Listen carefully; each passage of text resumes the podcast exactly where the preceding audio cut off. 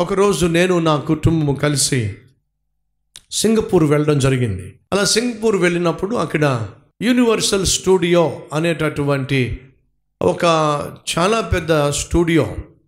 అందులో మనం సాధారణంగా అంటాం కదా రంగులు రాట్నం అని జాయింట్ వీల్స్ అని ఇవన్నీ ఉంటాయి. ఎస్పెషల్లీ పిల్లలు ఆడుకోవడానికి ఆ రోల్ కాస్టర్స్ అని ఇవన్నీ ఉంటాయి. కానీ అది చాలా పెద్దది. కొన్ని కిలోమీటర్లు ఉంటుంది. కొండపైకి వెళ్తారు. ఆ కొండపై నుంచి జారుకుంటూ కిందకు వచ్చేస్తారు. సో వేల మంది ప్రపంచ నలుమూలల నుంచి ఆ యూనివర్సల్ స్టూడియోకి వస్తారు. అప్పుడు మా పిల్లల వయసు బహుశా ప్రిన్స్ బాబుది లెవెన్ ఇయర్స్ అనుకుంటా సుహాస్ది సెవెన్ ఇయర్స్ అనుకుంటా నాకు ఎయిట్ ఇయర్స్ అనుకుంటా చాలా చిన్న వయసు ఆ యూనివర్సల్ స్టూడియోకి వచ్చిన తర్వాత ఎప్పుడు ఈ పని చేయలేదు. ఫస్ట్ టైం ఆ పని చేశాను.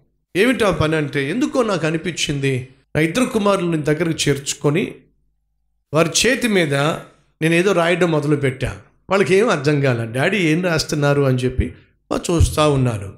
ఆ వాళ్ళ చేతి మీద రాశాను. ఏం రాశానో తెలుసా? నా సెల్ ఫోన్ నెంబర్ రాశాను. ఏం రాశాను? నా సెల్ ఫోన్ నెంబర్ రాశాను. ఇద్దరి చేతి మీద అరిచేతి మీద నా సెల్ ఫోన్ నెంబర్ రాసి నాన్న ఇది చాలా పెద్ద స్టూడియో. చాలా దారులు ఉన్నాయి. ఏ సమయంలోనైనా మిస్ అయ్యే అవకాశము ఉంది. మీరు ఉన్నటువంటి అట్రాక్షన్స్ చూసి ఏదో సమయంలో ఆకర్షితులై మీరు మిస్ అయ్యేటటువంటి అవకాశం ఉంది. ఒకవేళ మిస్ అయినట్లయితే మీరు భయపడకండి. ఈ నంబర్ చేతిలో ఉంది కదా? ఎవరో ఒకరిని సాధారణంగా ఈ స్టూడియోలో మీకు పోలీస్ ఆఫీసర్స్ కనిపిస్తూ ఉంటారు పోలీస్ వాళ్ళు కనిపిస్తూ ఉంటారు. డైరెక్ట్గా వెళ్ళి నేను తప్పిపోయానండి మా మా ఫాదర్ మా డాడీ ఫోన్ నెంబర్ ఇది. ఫోన్ చేస్తారా అని చెప్పంటే వారు ఫోన్ చేస్తారు. వెంటనే వచ్చి నేను మిమ్మల్ని కలుసుకుంటాను. దయచేసి ఈ విషయం జ్ఞాపకం పెట్టుకోండి. అలాగే డాడీ సో ఒక నాలుగు ఐదు గంటలు అయిపోయిన తర్వాత కొండపై నుంచి ఒక బండిలో నలుగురు నాలుగు నలుగురికి నాలుగు బండ్లు ఇచ్చారు. ఆ కొండపై నుంచి కిందకి ఆ బండిలో రావాలి. నలుగురు బండిలో కూర్చున్నా వచ్చేస్తా వచ్చేస్తా వచ్చేస్తా ఉన్నాం. నేను నా భార్య నా చిన్న కుమారుడు వచ్చేసాం ప్రిన్స్ బాబు వస్తాడు వస్తాడు వస్తాడు అని చూస్తే రావట్లే. వాడు మాకంటే ముందుగా వెళ్ళిపోయాడా? లేకపోతే మధ్యలో ఏదైనా అయిందా? లేకపోతే బండి ఏమైనా పాడైందా ఏం జరిగింది? తెలియదు. ఐదు నిమిషాలు అయింది పది నిమిషాలు అయింది పదిహేను నిమిషాలు అరగంట సేపు అయింది. ఎంత టెన్షన్ అండి. ఈ లోపట ఫోన్ వచ్చింది.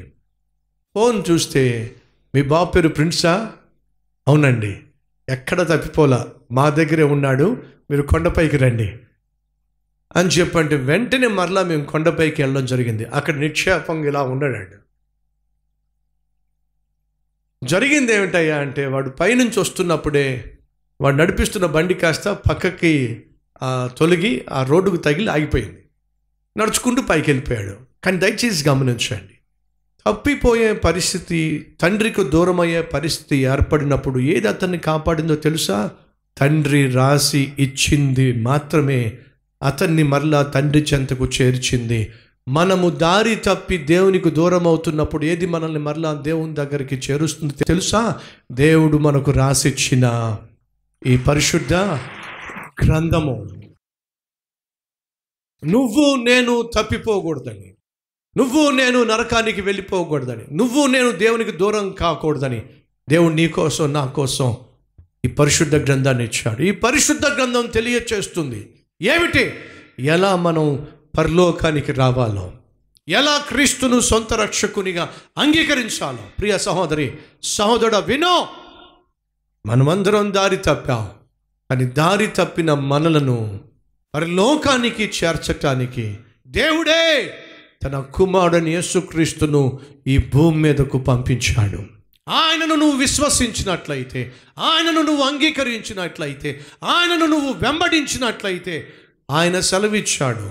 నన్ను విశ్వసించువాడు ఎన్నటికీ నశించనే నశించడు. అయితే వినండి పరలోకంలో దేవుణ్ణి మీరు కలుసుకోవాలంటే భూలోకంలో ప్రభు యేసుక్రీస్తును మీరు తెలుసుకోవాలి.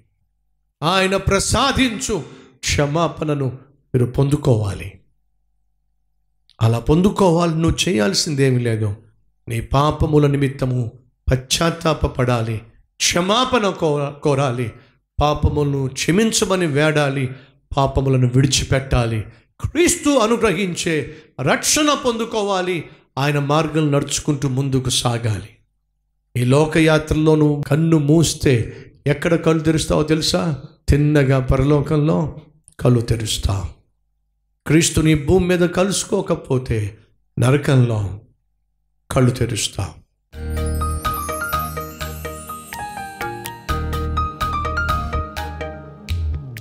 మహాపరిశుద్ధుడు అయిన ప్రేమ కలిగిన తండ్రి పాపంలో జీవిస్తూ పాపంలో మరణిస్తే చిన్నగా నరకానికి వెళ్తాడు.